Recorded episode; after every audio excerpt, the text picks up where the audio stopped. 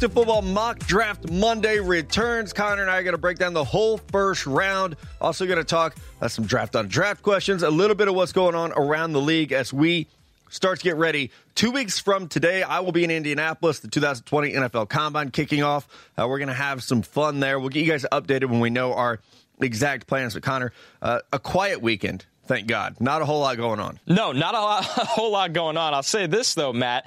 It was fun to have some football this weekend with the XFL in a debut weekend that I thought went as well as anyone could have asked for. I think, of course, with the XFL, the questions will always be is this uh, sustainable? Is there longevity in this? But along the lines of having football at this time of February, it was pretty fun for what it was. Yeah, let's just start there. Uh, I didn't get a chance to watch a ton of it. You can probably tell my voice is a little off. My son still has the flu, so I was on dad mode all weekend. But what I did get to see uh, in between uh, trying to make sure he takes Tylenol every four hours was that I do like the pace better. I think there are some things the NFL could adopt. The kickoff was amazing to me. And I know this is something Mello and I talked a lot about um, on our, our local radio show that we do. Sorry, I thought it was the podcast. It wasn't. But um, it's so much fun because that pause that you have to wait. It's like that old electronic football game that I'm probably the only one old enough to have remembered playing, where there's just this anticipation and you can't move until the, the returner catches the ball. I loved that aspect of it. I think, you know, like the interviews on the sideline, no way the NFL is ever going to do that. Like they should. I think it'd be cool. But I even saw former and current players and coaches being like, there's no way. Like you miss a, a, a field goal, you come off, and there's a sideline reporter asking the kicker, like, what was going through your mind? Why did you miss this kick? right away. I don't, yeah, I don't see the NFL ever going to that. It would be it would be interesting, but I think professional athletes are just not going to want to give that kind of access. As far as you know, I didn't see a ton of innovation in terms of like rule changes or even like review that I think the NFL is going to have to adopt. One thing I did catch the little Bud Light sticker on the back of the helmets.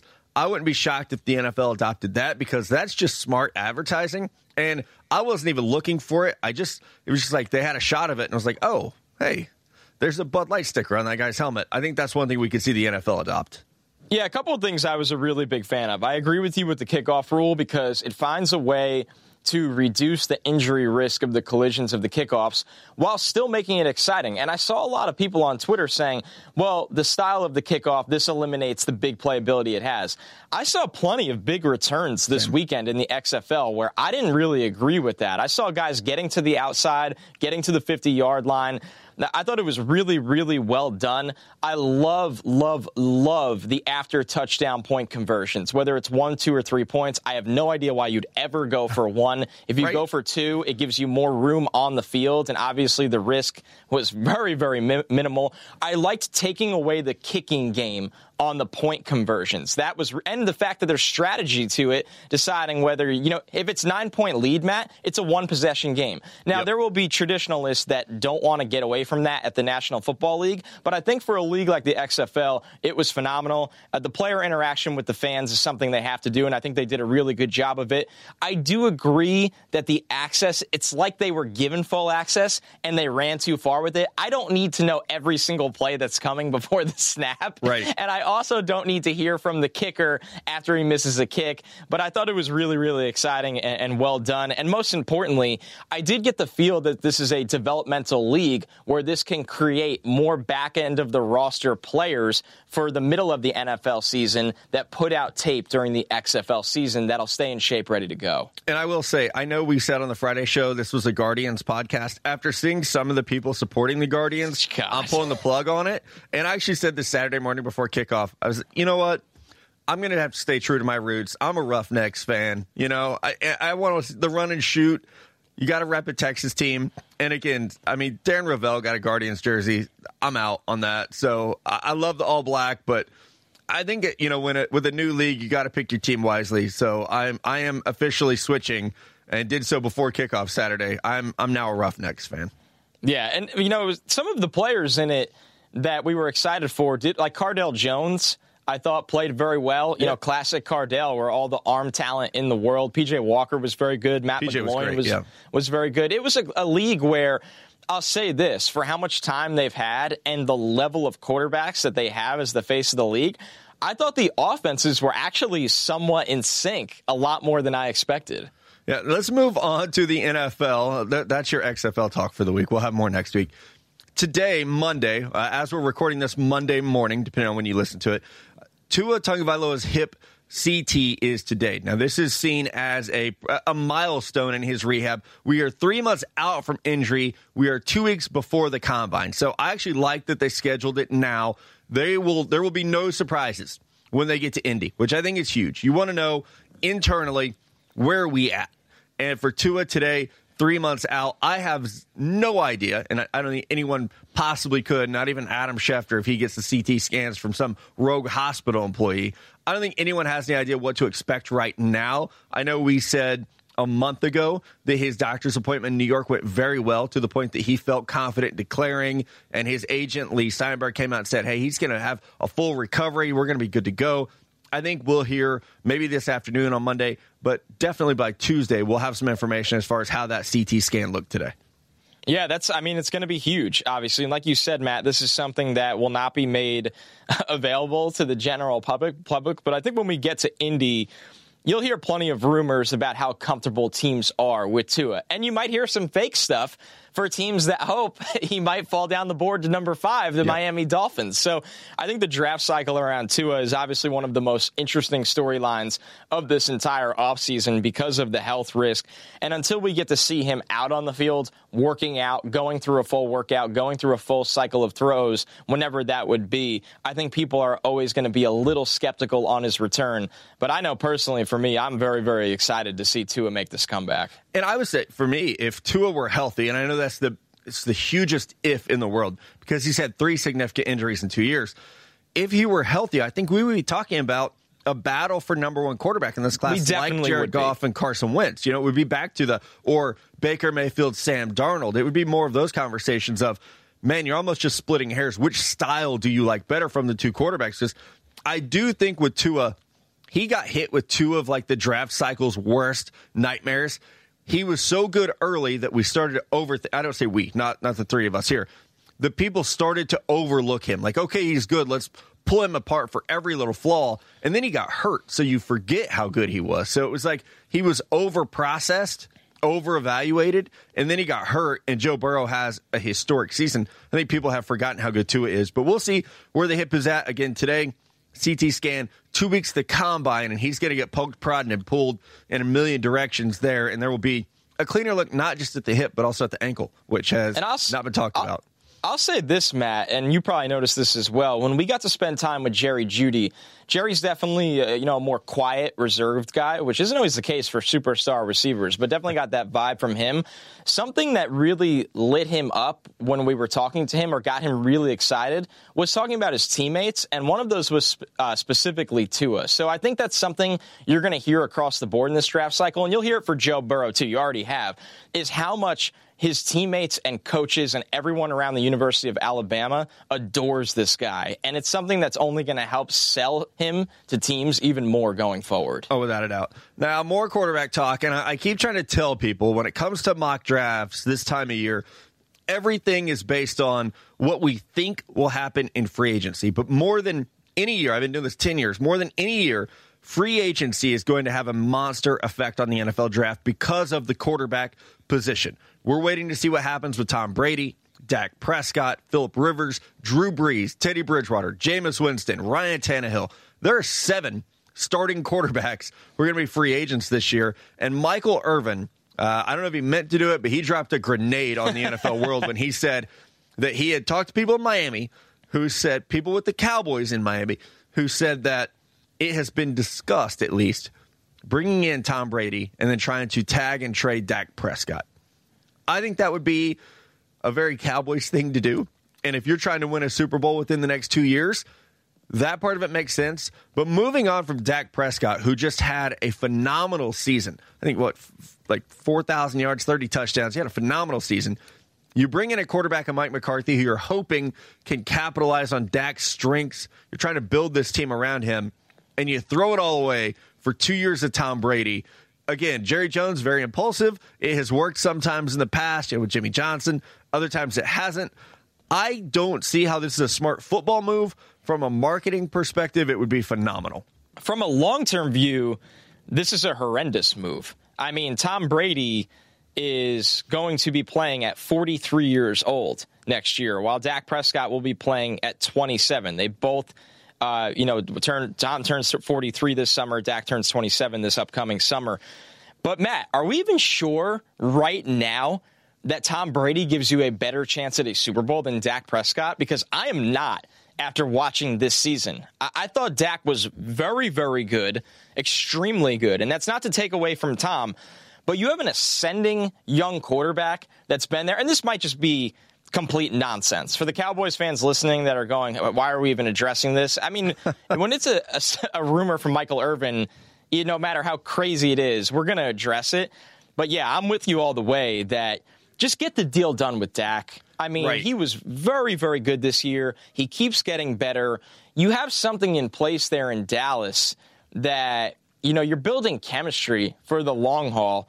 And I just think that when you have a young franchise quarterback like that, you should not even entertain these kind of things. Oh, I, I absolutely agree. Definitely should not. Uh, should and would with the Dallas Cowboys could be a little different. But I think what you have in Dak, who, like you said, is is young, and he is what the league is moving toward. I mean, he's not Lamar Jackson as a runner, but he can get things done with his legs. And I think we're seeing that become such a huge part of offenses. He's accurate, he's smart, he's a great leader.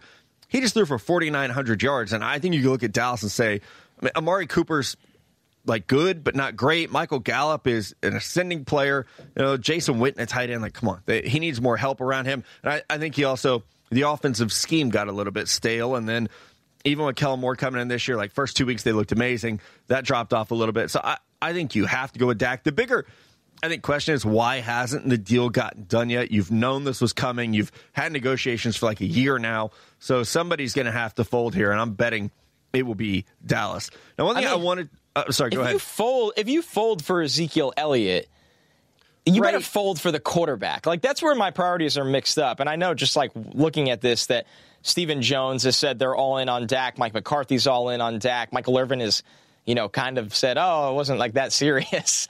But the thing is, like, if you got the deal done with your running back. I, I really hope you could figure it out with the quarterback, which is so much more valuable. I always felt like they did this backward. They should have done Dak first. I agree. And then Zeke, but uh, we're not in the locker room dealing with the politics there, so maybe it is different.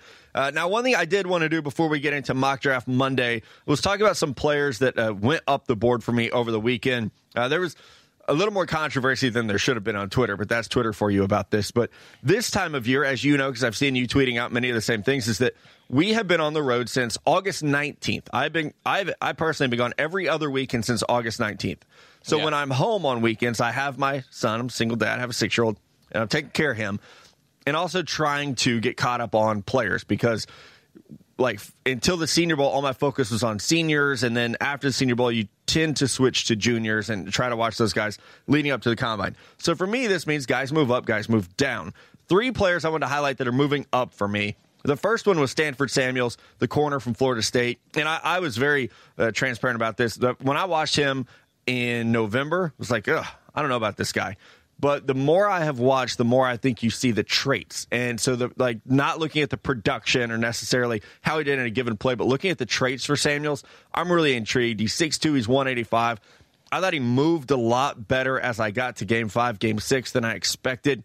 He's going to be a little bit scheme specific, but when I look at the tier of corners in round two, you know, guys like AJ Terrell, I would put Stanford Samuels right below that. I think Cam Dantzler is going to be in that conversation. I really liked what I saw from him. And I think in this class where there's not that great shelf at tier two and corner, I think he has a chance to move into that spot and be a top 50 pick. Along the lines of like Jaylon Johnson, I would put Jaylon a little ahead of him, AJ Terrell a little bit ahead of him. But I, I think he's right there with guys like Trevon Diggs, uh, Noah from Auburn, Cameron Dantzler. So probably like a top 60 pick for me. Yeah, I mean, when you look at Samuels, you- always go back to uh, why he was, you know, a five star recruit and the length and the athleticism. So I think he, he almost feels like one of those prospects that is still that ball of clay, a really, really raw player that definitely surprised this show when he declared early. But Yeah. I think when you look at the state of the program at Florida State, and you look at how NFL teams will value what he offers at the cornerback position,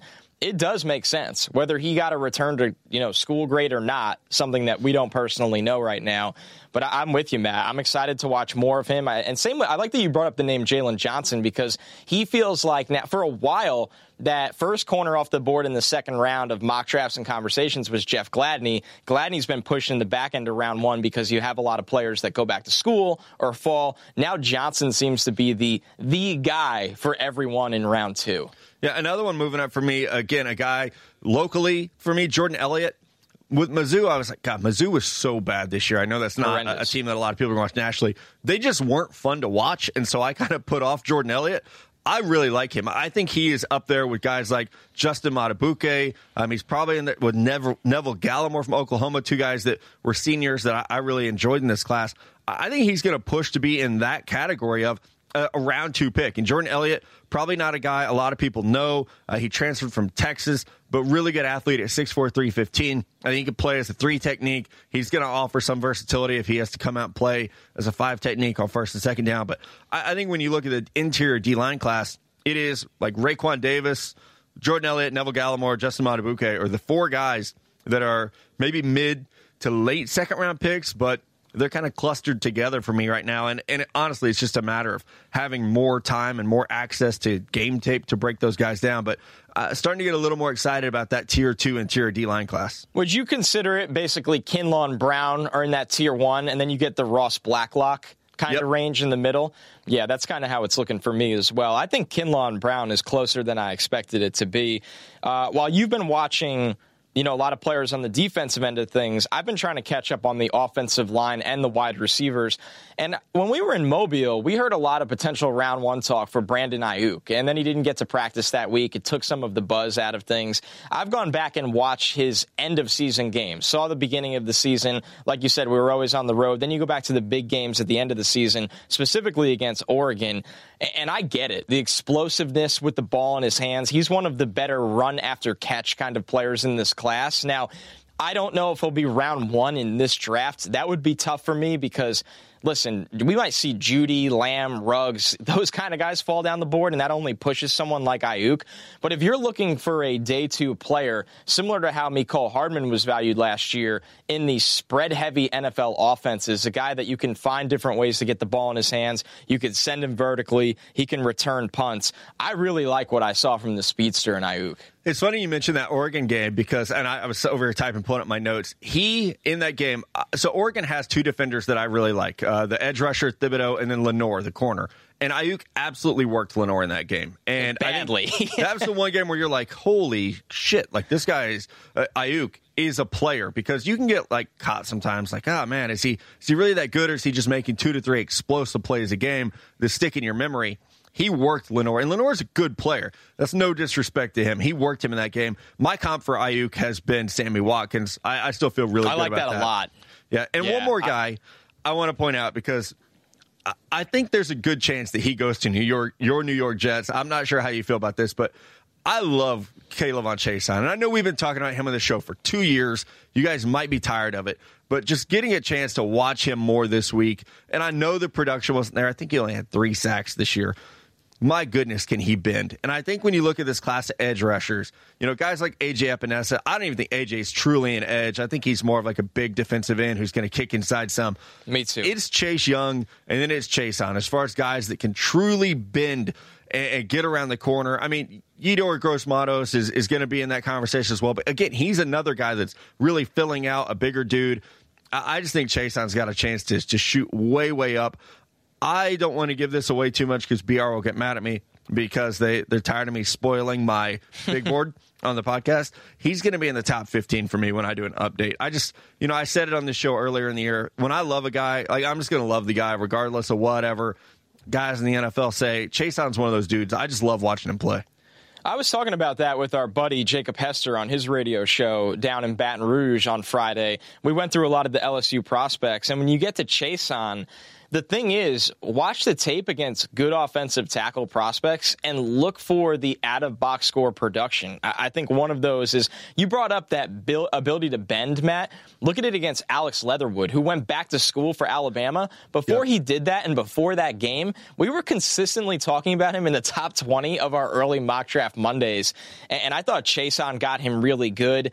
He hit Isaiah Wilson with that spin move. I mean, you, you saw the varied pass rush plan down the stretch at the end of the season where number one like you said this is not a deep edge class and just the traits that Chaisson has and, and, I think you bring up the Jets and a lot of people will be scared well you said these things about Jachai Polite they're on a different no. world yeah, in yeah, terms yeah. of character a completely yep. different world so that's the one thing you have to note with Chaisson as he rises in this draft class and a dude who I think we talked about it before you want to see guys play well in big games Alabama, Georgia, Oklahoma were Chaisson's three best games. That's right. So that's what you want to see from a player. But let's take a break. We come back. The Bengals are on the clock. You know who the pick is going to be, but we're going to go through all 32 picks of round one for you anyway here on Mock Draft Monday. The Cincinnati Bengals are on the clock at number one overall. I want to remind everybody this is a mock draft without trades. Although, Connor, you as the GM, I don't think you would even probably listen to a trade at this point for number one overall. I would not. I know people have discussed this at times. What is the price for the Bengals? I don't think there is one. This is a franchise that has basically had a miracle fall into their lap where the top quarterback in this draft is an Ohio kid that can really turn this franchise around. I believe he can now. They do need to build around him. They do need to spend money and care about winning football games. But for the Bengals, you're not moving out of this pick. It is Joe Burrow, number one overall. And you're going to get tired of this too because number two overall, Washington Redskins, it is Chase Young, edge rusher from Ohio State. And I will say this I've seen a lot of people on Twitter, and I've had a lot of people ask me this would Washington trade out of this spot? Or what would it cost? I think Washington would have to want to trade out. That's what people forget. It takes two to tango, just like with free agency. Like a team can want to keep a player, but the player has to want to stay there. And I think with Washington, sure, Miami could call an offer the world to come up to number two for Tua. But do the Redskins want to trade out? I don't think they do. I think Ron Rivera is going to look at Chase Young and say, How did I get this lucky? And like Joe Burrow, you're getting a somewhat local guy who is a high character player who can come in and really change the fortunes of this team. The NFL is a copycat league. Everyone's going to look at San Francisco and say, Look what Nick Bosa did. And look what they did with five first rounders on that D line. Washington would have four first rounders plus Matt Ioannidis, who is a very good player. The model is there. Chase Young is different than Nick Bosa. I think he's probably closer to Myles Garrett in terms of the type of player that he is because he's not exceptional against the run. That could change, you know, with a little bit of technique help. His first step quickness is as good as you're going to get, whether it's Garrett, Clowney, Khalil Mack. He's in that category in terms of first step quickness and the panic that he causes for offensive linemen. So I think Chase Young is close to a done deal at number two overall if you're Washington. Number three, the Detroit Lions, and they're hoping that is not a done deal and that Washington trades out so they get Chase Young, but I don't know if they'll be that lucky. This pick for me is Jeff Okudah, another Ohio State player. So the top three players in this mock draft have all played at Ohio State before. I think for the Lions, there's a couple of factors in play here, Matt. What is going to happen with Darius Slay? Number two, Okudah is just a top five player in this draft overall. Matt Patricia, who you know has been able to keep his job.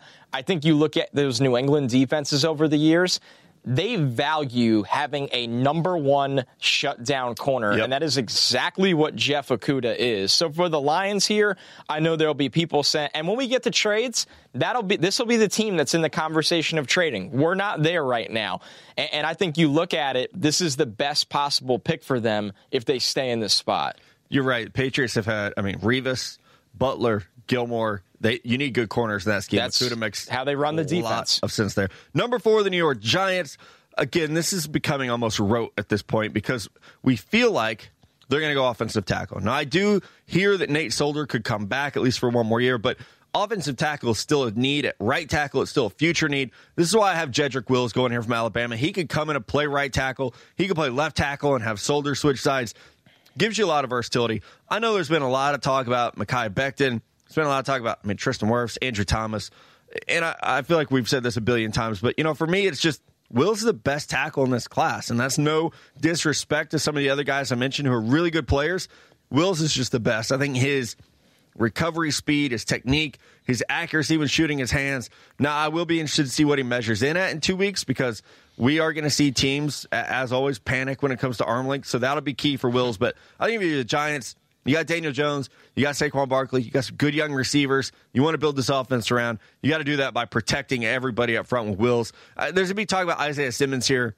I personally think that's too early for a player who, whether he's a linebacker or a safety, I think on talent he's top five, but when it comes to positional value, guys like Simmons are going to get knocked down a little bit. Yeah, Wills is in a tier of his own, and you got to protect Daniel Jones. I mean, like we we keep saying, you one way to uh, you know reduce that fumbling issue, make sure he doesn't get hit. So add Jedrick Wills at four. Number five, the Miami Dolphins. This is the dream scenario for them. The quarterback that they want is there at number five, and Tua Tagovailoa. I do think when all is said and done, the Dolphins will trade up. They have a lot of ammo, two second round picks, a couple other first round picks. But in this mock draft, no one takes Tua there, so he falls to them. It almost feels like right now, Matt it would be a surprise if Tua ends up in anything except a Dolphins jersey on draft night. But the only problem with that is, considering the entire league knows that, I'm curious to watch if any of these teams behind them get ultra aggressive to jump them to take him. And I do think by the time we get to April, we used to say this about your Jets. You know, they were sitting at six, and we are like, you're going to have to move up. You're going to have to move up. And they did. I think with the Dolphins, we're probably just waiting for those milestones of the CT scan for Tua, the combine. And I think the talk is going to heat up. Here's what happens with the combine. Tua's, we're going to know the medicals, and Chris Grier is going to, you know, run into John Robinson and or, or Bob Quinn, excuse me, be like, hey, let's start. What's it going to take to come up to three? We have 18, we have 26.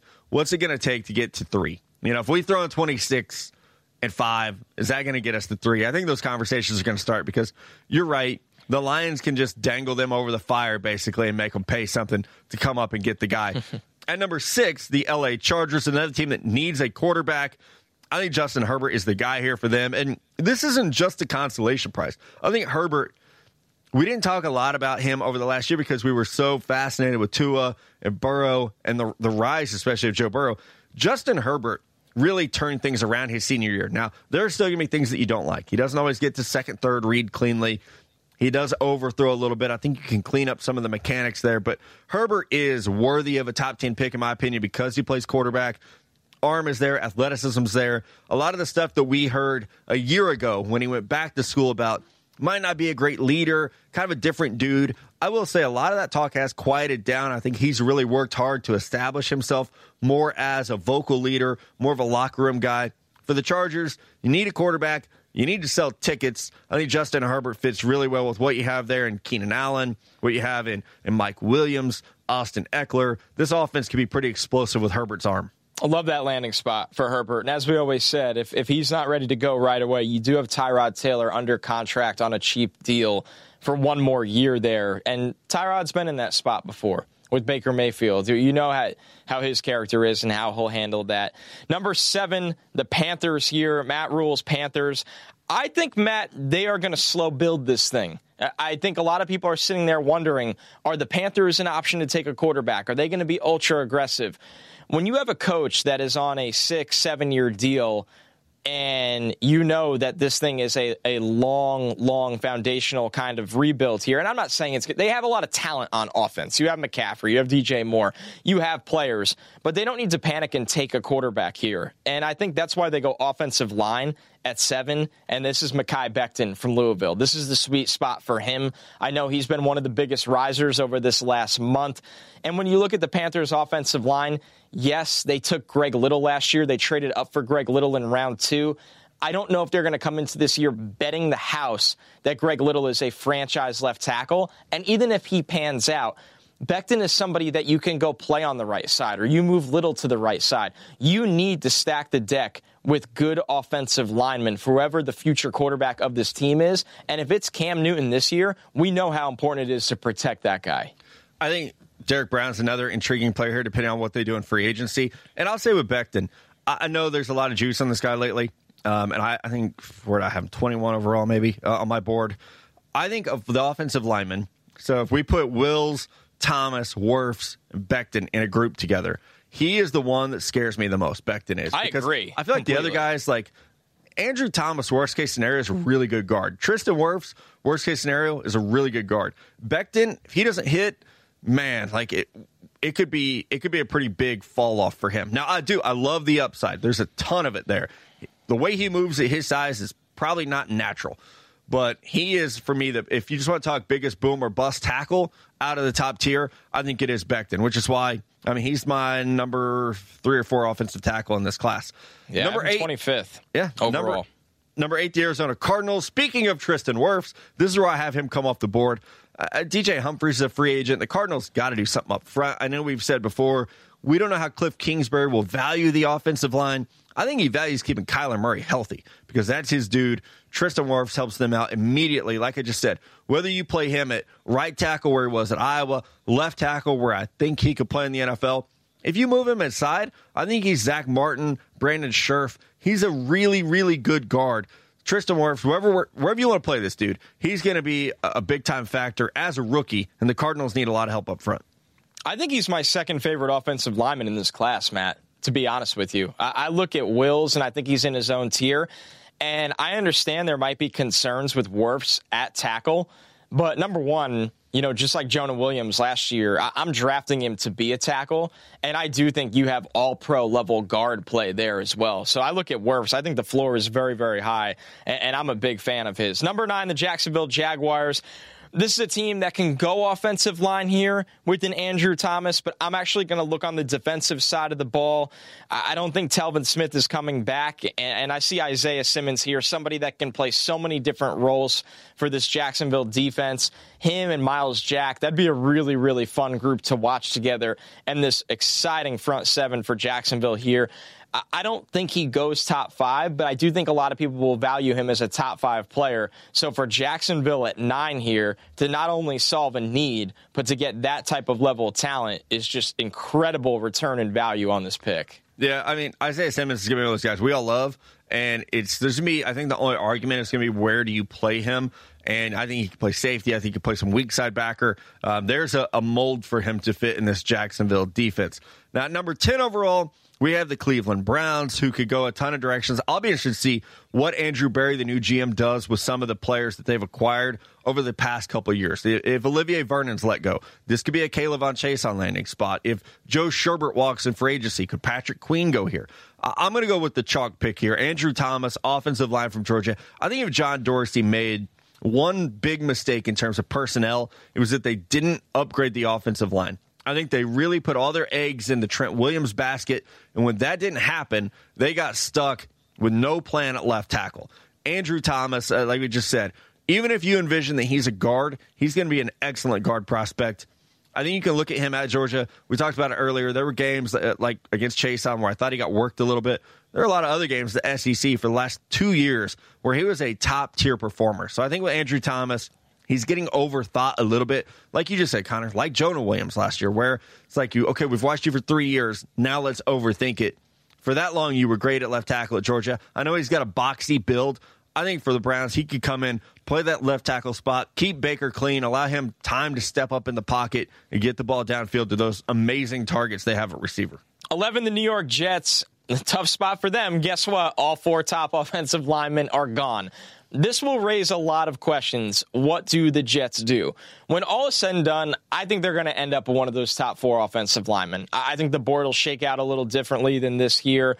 I don't think they'll get Wills, but Becton, Wirfs, or Thomas, I think will be there at 11 when all is said and done. If they're not, I have no justifiable argument, Matt, to not take Jerry Jeudy here for Sam Darnold. I can't do it. Maybe Joe Douglas can. If I was a betting man, I would say the Jets' plan is offensive lineman in round one, wide receiver in round two at 49. I would bet the house on that something like that is their plan. I can't pass on Jerry Jeudy. They don't have a number one wide receiver. If Robbie Anderson leaves, they don't have a number two wide receiver. Your quarterback, Sam Darnold, needs somebody reliable to throw the ball to. I just, once again, if Jeudy is there at 11 and the top four offensive linemen are gone, and it comes down to K'Lavon Chaisson versus Josh Jones versus Jerry Jeudy, it's a no brainer to me. Yeah, I, I love Jeudy, and I think the argument against the Jets going receiver in round one has just always been Not that they don't need it. It's just uh, Joe Douglas isn't a receiver guy. He's not going to do it early. Uh, we'll see if he's a receiver guy with no tackles on the board. 12, the Las Vegas Raiders. I think they take the best receiver on the board here. That is CeeDee Lamb from Oklahoma. He's going to get picked apart at the combine because he might not run that well. And I think, I mean, I've said it before, his route tree is underdeveloped. Doesn't mean he can't do things, just means he wasn't asked to. So I think that is one of the questions with CeeDee. But turn the tape on, man. For two years, he was the best receiver in the Big 12 and was unstoppable. He's physical. Catch radius is enormous for a guy who's not that big.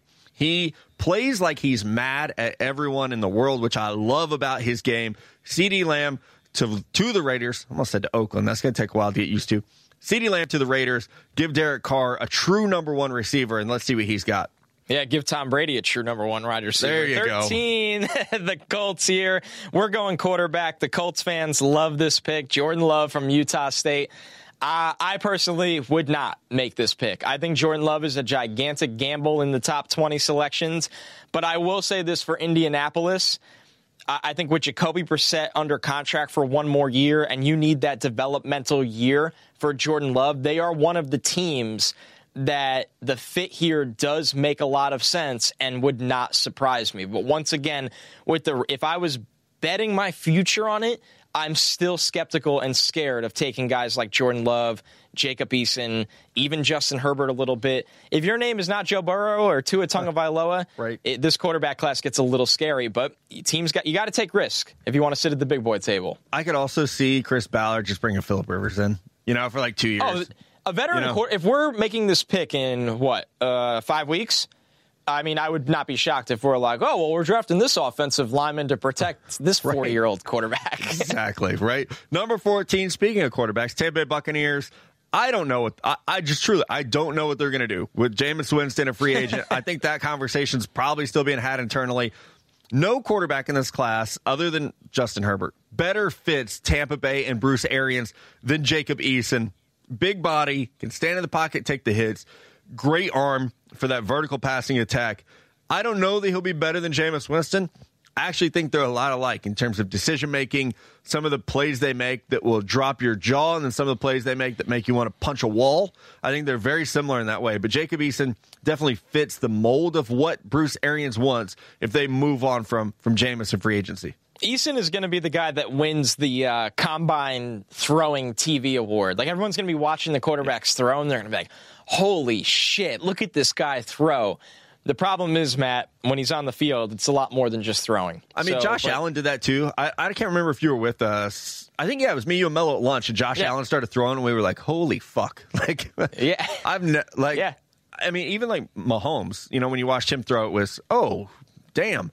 Josh Allen was just spinning the ball. Jacob Eason's going to be on that level too. Without a doubt. 15, the Denver Broncos. Back to offensive line here because I do think they need to upgrade this unit. I have Josh Jones here from Houston. They have a young quarterback in Drew Lock that they need to protect. I do think Josh Jones needs to get a little stronger in his base, but you always bring up the comparison to Andre Dillard, Matt. This is a guy with length, light feet, and pass protection. He's somebody that if you develop, he can be your franchise tackle for a long time. The reason I stayed away from this pick for the Jets is I do think on the offensive line, they're going to be looking for a very, very strong, tough run blocker to get that run game going for Adam Gase's offense and Sam Darnold. I don't know if Jones is on that level yet, but for Denver and that potentially high octane passing attack they're building over there, I really like this landing spot. Yeah, he's a dancing bear. He's not necessarily a mauler. Yes. Number 16, the Atlanta Falcons. We had Thomas Dimitroff on the show, and, and one thing that I've learned about Thomas over the, the, long time I've been doing this job is he values character really highly in his evaluations. K'Lavon Chaisson has character. Rocking that 18 for LSU. We know how important that is. He also has athleticism and he has upside. Vic Beasley is gone. The Falcons tweeted it out themselves. They are not bringing him back. I think Chaisson fits what they want to do defensively. He also fits that model of person they want to put in their locker room. So Chase on a little bit of a fall here. I'm surprised he was still on the board, so I, I jumped all over it. Chase on at 16 to the Falcons. And we'll take a break and come back. Connor gets to be on the clock at 17 with the Dallas Cowboys and uh, a lot of free agents that you got to replace there, Dallas. Connor, you are up, man. The Dallas Cowboys at 17 overall. You could go almost any position here other than quarterback, and it would make sense. Yeah, I think there's a lot on the table here. A lot of Cowboys fans are probably going to scream because Derrick Brown and Javon Kinlaw are still on the board here, but I'm going to go safety for the Cowboys. I think this is a position they desperately need to upgrade, and I really like Xavier McKinney from Alabama in this spot. For a while, it would have been Grant Delpit. I thought McKinney was drastically a better player this year. I love his play speed, especially his pursuit to the football. He could do a lot of di- uh, different things, whether it's in coverage, whether it's against the run. We've pretty much seen a complete package player from McKinney. And for the Cowboys, I, I would have no problem taking a Derrick Brown or Javon Kinlaw here. But a lot of this pick is going to matter of how they attack free agency with what cap space they have left after figuring out negotiations with Dak Prescott. Obviously, Byron Jones and Amari Cooper are set to be free agents. So a lot is on the table for them here, but they have to get a dude at the safety position, Matt. I'll say with McKinney, he is my top safety, like by far in this class. I compared him to Justin Simmons. I think there's a little Minkah to his game. I, I still like to do school to school comparisons, but man, he has range. He can blitz. He can play free safety or strong safety. I really like McKinney. Cowboys fans should be excited about that. Number 18, the Miami Dolphins. We gave them Tua at five. And then there was a run on offensive tackles, which is probably the worst case scenario for Miami. I'm going to reach here a little bit, though, because they desperately need a left tackle after trading Laremy Tunsil. I'm going to give them Austin Jackson from USC, a guy who has high ceiling player really high ceiling. I think the floor is a little bit low, though. He needs to develop. We saw him struggle to handle the power of AJ Epenesa in the bowl game. But throughout his career in the Pac 12, he handled speed really well. So Austin Jackson, you know, not, I don't think he's at the Josh Jones level, but he would be the, you know, the sixth ranked tackle on my board, which in this year's class is a pretty good place to be. Yeah, you're seeing it here. The tier two tackles are starting to fly up into the first round because of the demand. 19, the Las Vegas Raiders here. They get a wide receiver earlier in this draft in CeeDee Lamb. They got to be thrilled about that. Now they get a linebacker here on Kenneth Murray. They need a player for the middle of this defense that has range, that's nasty, that can be a leader. Kenneth Murray is a day one starter at linebacker, and with no Isaiah Simmons on the board here, this is the pick for them right now. And I think with Murray, we're going to see Murray and Queen really be those two guys. That's where, who I was torn between. You know, it's just what what do you want? They're so similar. I think Murray is a little bit better against the run. Queen's a little bit better in space. So it's what do you want from those two guys? They're ranked incredibly close on my board. It comes down to scheme fit a little bit. Number 20, the Jacksonville Jaguars. Earlier in this draft, you gave them Isaiah Simmons. Like you said, Telvin Smith, probably not coming back. I'm going to have them replace here another guy who got shipped off by Tom Coughlin. That's Jalen Ramsey. So CJ Henderson from Florida is the pick. We talked about this on the Friday show. Henderson is locked in as my number two corner in this class. Uh, he's actually another player that is moving up for me. The only thing I wondered about was, you know, lacking contact and coverage. I know he's not a great tackler. Can he be physical? I think his size allows him to be a little bit more physical than, than I at least anticipated. He's aggressive in coverage. He'll rub wide receivers off their route. My favorite thing, obviously, is the quickness to recover within the route to close on the ball. So CJ Henderson here, I compared him to Tre'Davious White in our draft 400 write ups that we're doing. Uh, I, I, think he's a really, really special corner. If it weren't for, honestly, for me, if it weren't for Jeff Okudah in this class, I think we'd be talking about CJ Henderson a lot more.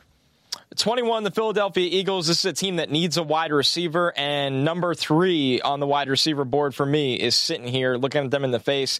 That is Henry Ruggs, and this is just a steal at 21. He's going to run in the four twos at the combine, bet anything you want on it. but Ruggs is more than that, more than a speedster. I, I, think he has great length with his catch radius. I think his routes really, really improved this year. You can get him involved on screens, jet sweeps. He does so many things well. And for the Eagles, getting a guy that threatens to stretch the field for Carson Wentz in this run game is a must here. They need more speed at this position. They simply need bodies at this position. Ruggs is a difference maker from day one in Philadelphia. It's funny. I get people who ask me, like, well, how do you use Ruggs? Like, if you watch the Super Bowl, use him like Tyreek Hill was used and you used him like Deebo Samuel was used. Exactly. Same, same thing. I mean, it's just the same dude, and, and again, just a little bit faster. This is exactly what Philly needs because they they definitely need speed, and he is the guy to give you a ton of that. Number 22, the Buffalo Bills. There's going to be a mini run on receivers late first round. We know it's coming. The Bills, they need size. Josh Allen, for all the things he's done well, is still not the most accurate quarterback on planet Earth. So you want a big catch radius for him to go with the speed of Cole Beasley and John Brown.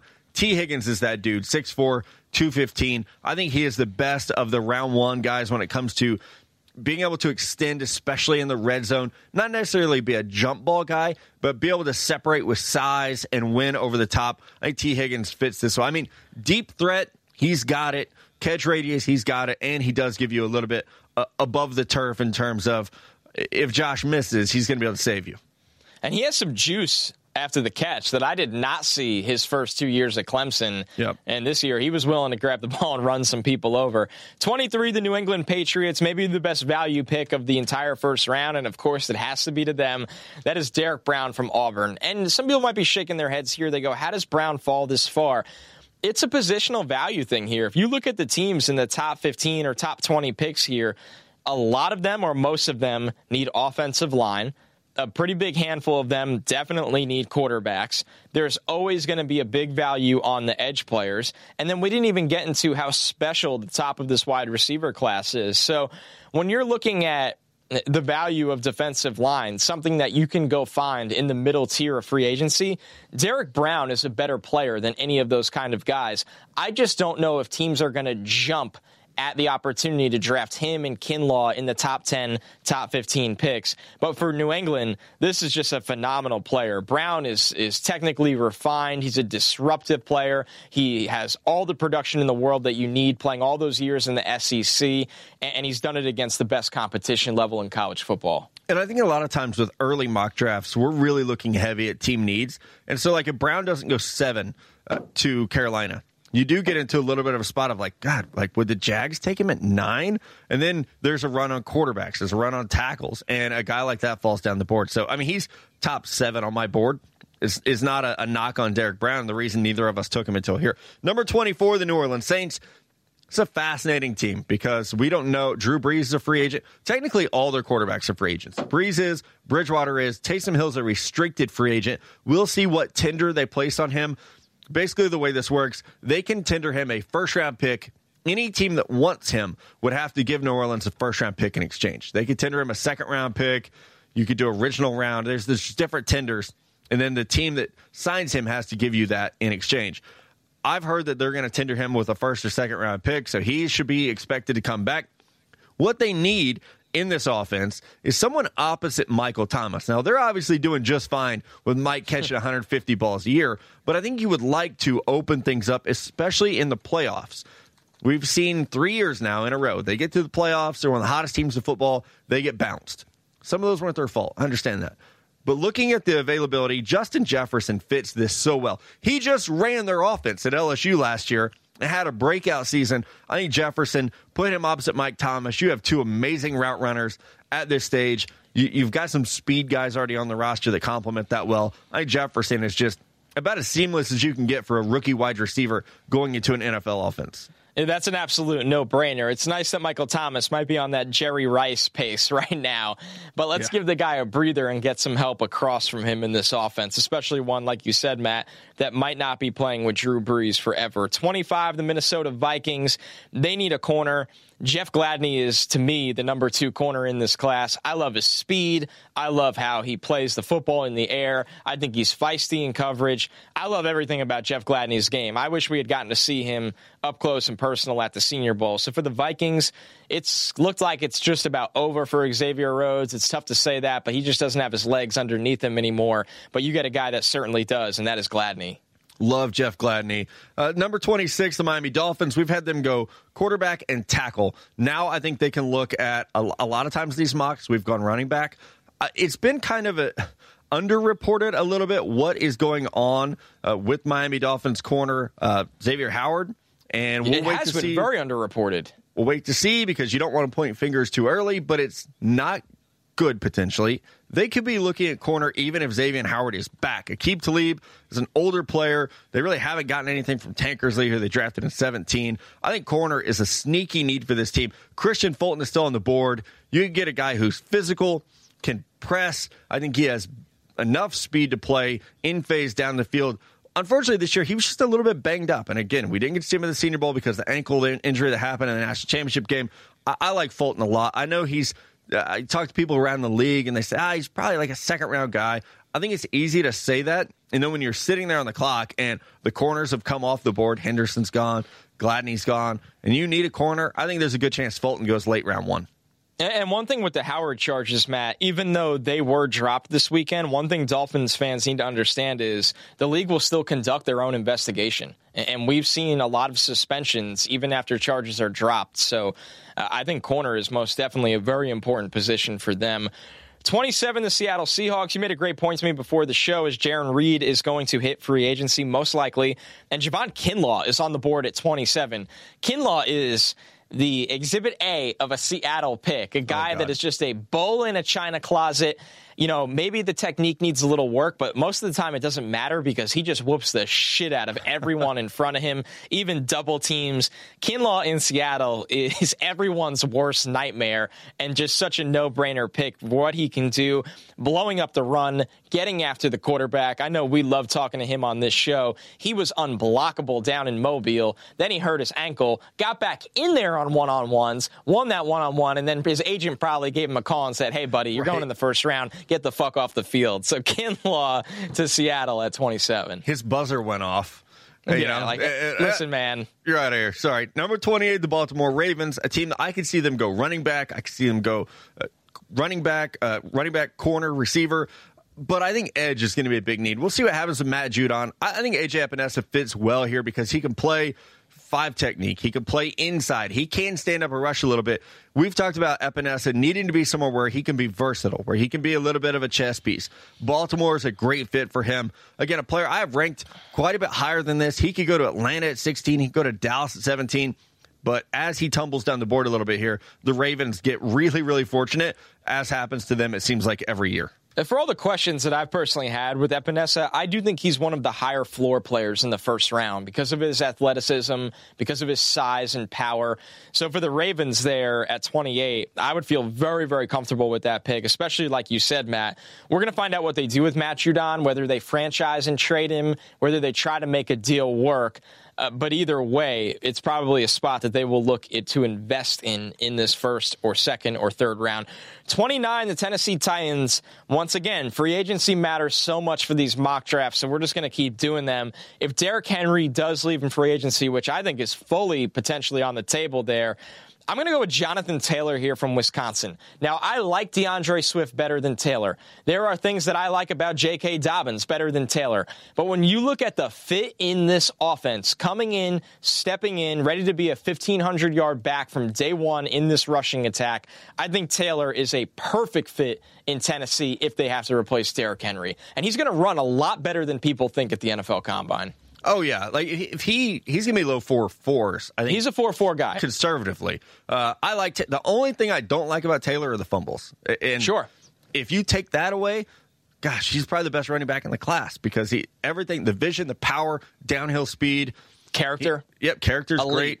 Yep, number thirty, the Green Bay Packers. We talked to our guy Allen Lazard about how you know they're going to add some receivers. He's ready for it. Davante Adams is ready for it. What they need is speed. Davante's a route runner. Lazard's a big guy. They need speed. They need someone who can make plays with the ball in their hands. In this class, that is Laviska Shenault. What he does after the catch is special. We were talking about Brandon Aiyuk earlier in the show. Shenault, I think, is a little bit better version of that. He's not going to be I don't think he's going to be exceptionally great straight line speed, but his agility, his quickness, his vision with the ball in his hands is really special. I know you and Mello have said it before. He might be better at running back. Just get the ball in his hands and yeah. he can make things happen. In Green Bay, you're not expecting him to be a great route runner because you got that guy. Let him be your number three receiver, a little bit of a gadget guy, but just find touches for him. I mean, I look at Shenault and it's I wish I think something we should do on this show is maybe stack players in a different way, like by categories, like speed, uh, ability after the catch. And when yeah. you get into that ability after the catch, it's really like Shenault, CeeDee Lamb, and Aiyuk in the conversation. And I love Jerry Jeudy and Henry Ruggs because of their speed and explosiveness. But when Shenault lowers his shoulder, guys just fly off of him. Yep. Uh, It's really wild to watch. And and he has a fast NFL.com did a really really nice story on his, you know, pretty crazy childhood, his upbringing, what's molded him to make him the player and person he is right now. And I think in Green Bay, that is just a seamless fit where you look at Adams, Shenault, and Lazard. That's a really nice trio there, a younger trio to develop around with their older quarterback. 31, the 49ers. I originally had Grant Delpit here. I'm going to switch it up. I went with Cesar Ruiz from Michigan, interior offensive lineman. He was a phenomenal center this year for Michigan. I do think 6'4, 320, he can play guard and he moves very well for that size. When you watch him against Notre Dame, his ability to get outside as a pulling interior offensive lineman opened up some huge run lanes. With the 49ers, I know Weston Richburg has been very, very good. His injury history right now, Matt, is as significant as it gets. You have to wonder is he going to be back at full strength? Is he going to stay healthy? Is the biggest question I have. So, to give yourself insurance, not only at center, but across your entire interior offensive lineman for a guy that is not only great size, but a scheme fit with Kyle. I love Ruiz's film, and if he sneaks into the in the first round, I would not be shocked in the slightest bit. Yeah, I think he's a first rounder. And if he doesn't go at 31, he could go at 32. Where the Kansas City Chiefs are selecting, because he was gone, I went linebacker Patrick Queen. I know a lot of Chiefs fans want a corner here. I didn't want to reach for an AJ Terrell or Jaylon Johnson or Cam Dantzler. I think the smart move is honestly to trade back. But with the board falling the way that it did, Patrick Queen solves a lot of your problems at linebacker. The Chiefs want speed. We saw them bring in Darron Lee, but they want smart guys. We saw them bring in Reggie Ragland. Anthony Hitchens is somewhere in the middle of that. I think they could use a big upgrade here. And as they start to get up against the cap again, with when they're going to have to pay Mahomes, you got Tyreek Hill, Frank Clark, Tyrann Mathieu, Chris Jones is a free agent. So you got to get start to get cheaper at some positions. I think linebacker is one spot they could save some money. So Patrick Queen, he's a top 15 player, I think, on my board. So him here at 32, really good value for Brett Veach and the defending Super Bowl champion Kansas City Chiefs. We think Chris Jones is gone, right? Really starting to feel that way, even if it's a tag and trade. Uh, something I wrote about uh, on Friday in the scouting notebook. I think that, yeah, I think it's a pretty good chance he's gone.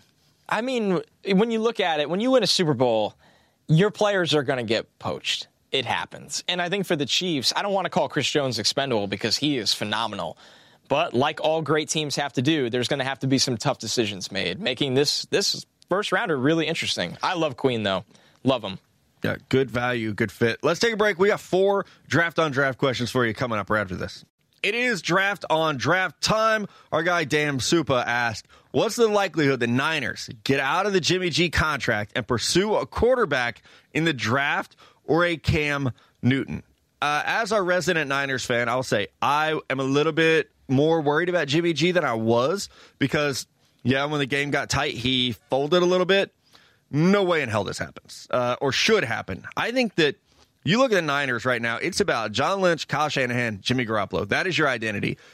Jimmy would have been the MVP if Mahomes hadn't pulled off the magic he did, or, or at least he or Bosa would have been. He was playing really well until the fourth quarter. I don't think you can get out of that contract necessarily, number one, even if you wanted to. I think he's better than Cam Newton, who's been hurt for a year and a half, and he's 27 years old. This was his first year coming off an ACL tear. And I, I know there's been a lot of, oh, Jimmy can't get it done. Jimmy can't get it done. He did all season. And I think it's just a matter of building the help around him. And then sometimes you're going to run into a fucking juggernaut, and that's what Mahomes is.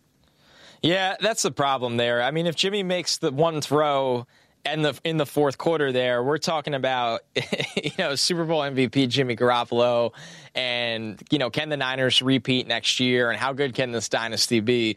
But unfortunately, he didn't make the throw. Now I like that our, our buddy Dan Supa brings up the contract talk because I'll say this. It is very, very flexible for the Niners to get out. I forgot they about need that. To, you can if get out they now. Yep. they they basically can get out now with very minimal dead money. Yep.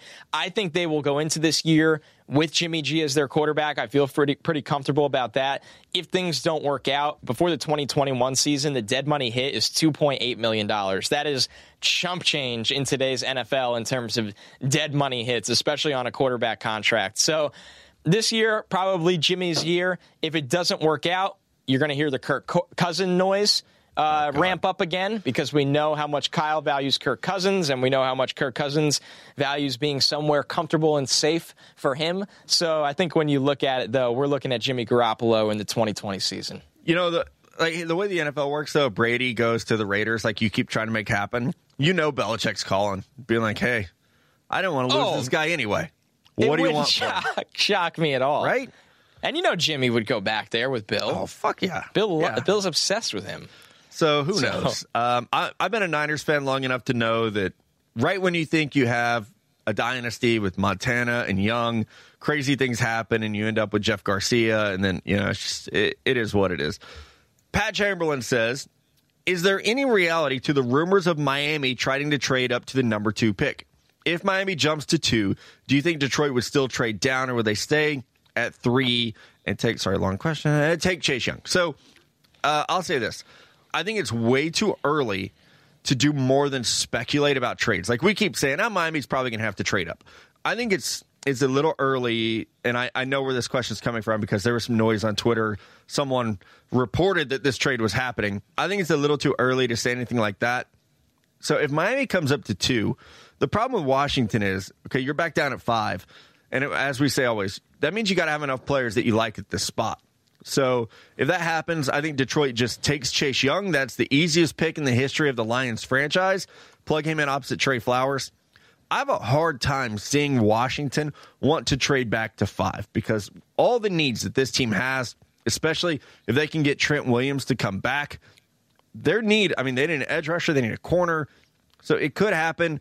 It would probably take all of Miami's picks, would be my thought. That's the thing. All For their first round Washington- picks. Sorry. for Washington, yeah, it's not going to be cheap, number one. Washington will have to face the reality that Chase Young is going to the Lions, and then the Giants will take either Jedrick Wills, Jeff Okudah, or Isaiah Simmons. So for Washington at five, you need to, you know, feel comfortable or love Jeff Okudah or Jedrick Wills enough where you're sitting there saying, hey, you know, Trent's going to be gone. We're going to have to trade him. Maybe we get our second rounder back in that trade. We can replace him with Jedrick Wills, or we replace Josh Norman with Jeff Okudah. They would really have to love those guys to entertain this trade offer because then you're the team that passed on Chase Young. That's the issue. That's what you worry about. And I think like Chase Young is not getting talked enough about. He's going to blow up I- the combine, and I think that will change. he's cooled off, and I am so tired of the he disappeared down the stretch talk. No, he did not. It's just such a lie. Yeah. It's such a lie. So, I mean, I think he's just so good that we don't talk about him because if you don't take him in with the second overall pick, you're insane. Yeah, I, I absolutely agree. And again, uh, we've talked about this a lot today. I remember this happening with Nick Bosa, Myles Garrett, Joey Bosa. You know, where people are like, oh, but by the time the combine rolls around, you forgot how great they were. Uh, but teams will not forget. Garrett Greenlee, who do you think will grade higher at the end of the process, Darnell Savage or Xavier McKinney? For me, it will be Xavier McKinney. I liked Darnell Savage a lot. I mean, he was had so much speed playing free safety, but it, it'll be McKinney. Uh, I'm trying to, to get my notes to pull up where I. That's what I'm had, doing, the same thing. uh, where I had Savage last year. He wasn't my top safety. I I, I want to say I remember that being being the case. Uh, I had Taylor Rapp as my top safety, then Jonathan Abram. Uh, so I had Savage. Yeah, he was like mid round two for me. So I don't see any way that McKinney falls that far on my board. Yeah, I had Savage at 52 overall, and I will put the house on unless he runs a 4 7 that Right. McKinney will be much higher than 52 overall. And Yeah. I- I'll be honest with you, Matt. I was. I think he's a good player, and I thought he definitely flashed a lot this year. I was a little caught off guard when Savage went as high as he did. I was too. I really was. So- yeah. I And I, thought McKinney, I'm sitting there and I'm like, oh, McKinney's going in the first round. I really thought Chauncey Gardner Johnson was more like that guy. Like if you were going to go with more a of a coverage year. safety, and he did have a great year. Or Nasir Adderley even uh, was kind of in that conversation. So now McKinney will be will be ahead of that. Last question from Rob Griffith. Can you see a scenario where Sean McVay is on the hot seat and the Rams are looking to move on from Jared Goff at the end of next season? I cannot. I think McVay's star is still burning bright. For all the problems the Rams had this year, they still finished with a winning season. Their pick is still number 20 overall. They were almost a playoff team in a division that had the NFC's number one seed. And the NFC, Seattle was 11 and 5. They would have been the number one seed in almost any other division. The Rams went 9 and 7. Yeah, they got to rebuild on the fly a little bit with the O line. I, I, I think McVay's just fine. And, and I actually will give him credit for revamping his staff this year and saying, all right, we got to shake some things up because 9 and 7 is not good enough for us. I mean, we talked about before how the Jimmy G contract is written to get out of it. The Jared Goff one is not. So No. I, they love Sean McVay, and if he was ever fired from the Rams, he they, he's so loved and valued by the league. Teams would trade for him. You wouldn't even have to fire him. You would get something in return for Yep. Sean McVay. So that's not happening. With Goff, I think he's going to have the reins there for at least two more years. So in 2022, his dead money is 10 million. At that point of the the league contracts, you could swallow that money. But eh, the Rams are one of those teams that they don't really have enough picks where you go, oh well, they'll take a take a guy that could challenge Goff, Ma- like like how Gardner Minshew came out of nowhere last year. Like, will they take a mid round guy and hope that he could challenge Goff? I, I don't think they have enough picks to even do that. No. I think they're going to do everything they can to make this bad boy work there. I think that's what I was waiting to hop in on. I think more so they are understanding the limitations of Goff, and they'll try to cover that up with bigger receivers or you know whatever the case might be. And I think their problems were not just Jared Goff. Todd Gurley fell off a cliff. The offensive line did not play well. I mean, losing Roger Saffold and uh, Sullivan at center that was huge for them. And we want to put all the blame and all the praise on quarterbacks when they're good. But man, I really feel like when you look at them, it's not not just Goff. He wasn't great, but it wasn't just on him. All right, that is our show for today. We will be back Wednesday morning. Hopefully, have an update on Tua's CT scan. We're going to fix a team, and we're going to go heavy on draft on draft. So send in those draft on draft questions, uh, whether it's on Twitter, in your Apple Podcast review, however you want to do it. Hit us up. We'll do we'll do like ten of them on Wednesday. Yeah, we got a lot of in the in the reviews. So if you left an iTunes review recently, that's going to be the catch up show for all of those questions. And knowing how the NFL works, I'm sure in these next 24 hours there will be some bombshell news at some point. Exactly. Something will happen. But really, cuts should start happening this week. So there will be some news. But we'll be back in 24 hours. We'll talk to you guys real soon.